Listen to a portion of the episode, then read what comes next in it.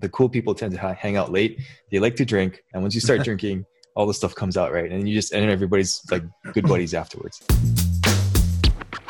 Hey, it's Walter here, and you're at the Think Profit podcast, where we're going to help you develop a rock solid trading confidence and avoid the potentially endless cycle of system switching. Right, Hugh?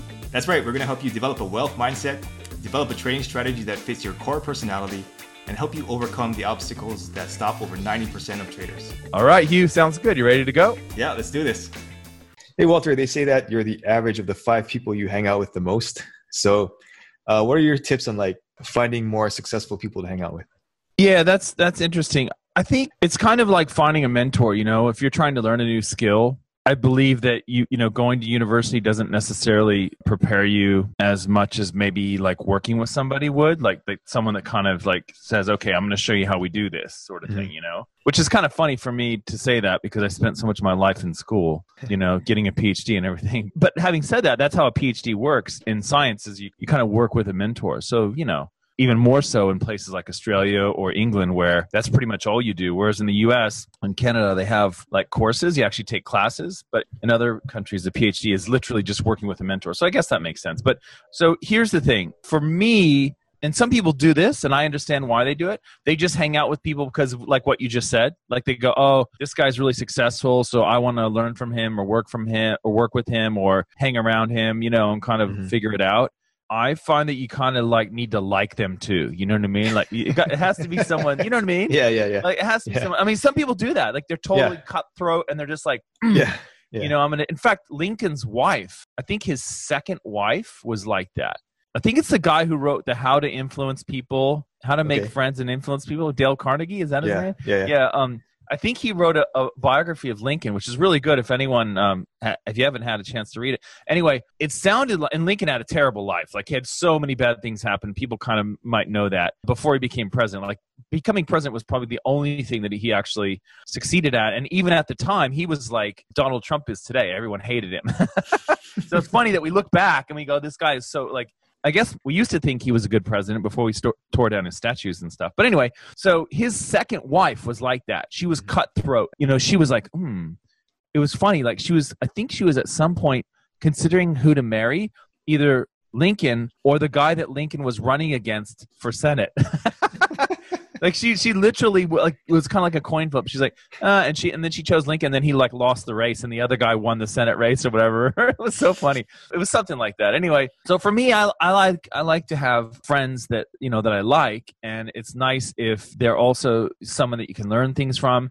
I think part of the process of this, like if you have a lot of friends that you feel like you know they're not doing as well as you, or they're not at the point like they just seem to always have bad luck, or they always seem to be down part of the process is just pruning those relationships from your life you know what i mean mm-hmm. like kind of cutting the ones that you, you you don't want that influence in your life anymore which is always difficult especially if you've like grown up with somebody since you were kids yeah. and that sort of thing or it's a family member tough. yeah or a family member exactly yeah. yeah even even better yeah good so I think that's the first thing you do. And then the other thing is just, it's pretty easy. Like you think about where will people be that you think you'd get along with. So it would be like if you keep going to McDonald's, what are the chances that you're going to bump into someone that's got a $3 million trading account? You know what I mean?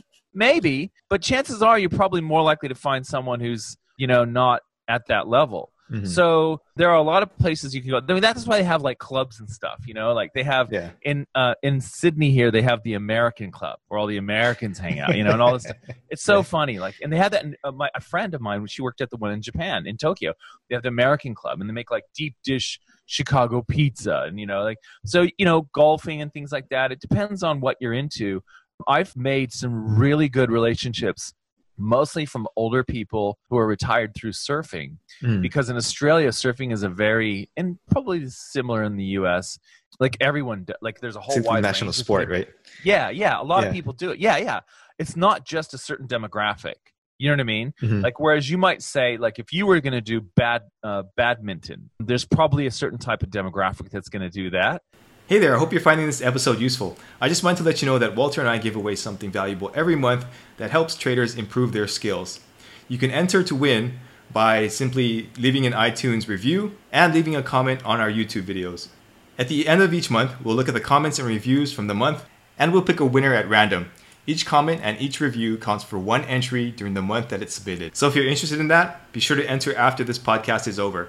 All right, back to the episode. You know, and maybe bowling is similar, but with surfing, it kind of cuts a wide range. And so I've made some really good personal mentoring relationships from people. Some of them have died because they were older from surfing. So for me, that's been. So I would just say do what you like and think about where the, the successful people would be and try and go there if that's something that you would do naturally. Like if it's not you know if you're not into like bridge you don't have to go learn how to play bridge or whatever you know what i mean? Yeah. like you don't you know and go into the bridge club or whatever or, or golf or whatever it is. I would just do what you like to do and think about where they would be. So but the first step the most important step is cutting the relationships from those people that you feel like are holding you back because they're always you know everything seems to be against them. They're always kind of a negative you know energy on you when you're around and they kind of drag you down. That's what i would say. What about you? What are your what are your ideas? Yeah no that's a good point. I i totally believe in what, what you're saying about um taking your, your interest first and go do that and then go find some cool people because there's always going to be cool people in those activities. Yeah. And uh, i think the general area is another thing to consider like what area are you doing these activities in? Is it more of an upscale area or is it like a lower income area or whatever that can play a factor in it? Uh, another thing that's been helpful is just going to like meetups or any kind of group associated with trading and then just staying there and hanging out late. Like i think that's one of the key mm. things. Like the cool people tend to hang out late. They like to drink. And once you start drinking all the stuff comes out right. And you just and everybody's like good buddies afterwards. That's a good tip. Yeah. yeah. that's a really good tip because it's so true what you just said. That's kind of where like those conferences and those things where you have a lot of you know whatever the whatever the field is like trading or whatever. And that's where a lot of that stuff happens. You're right.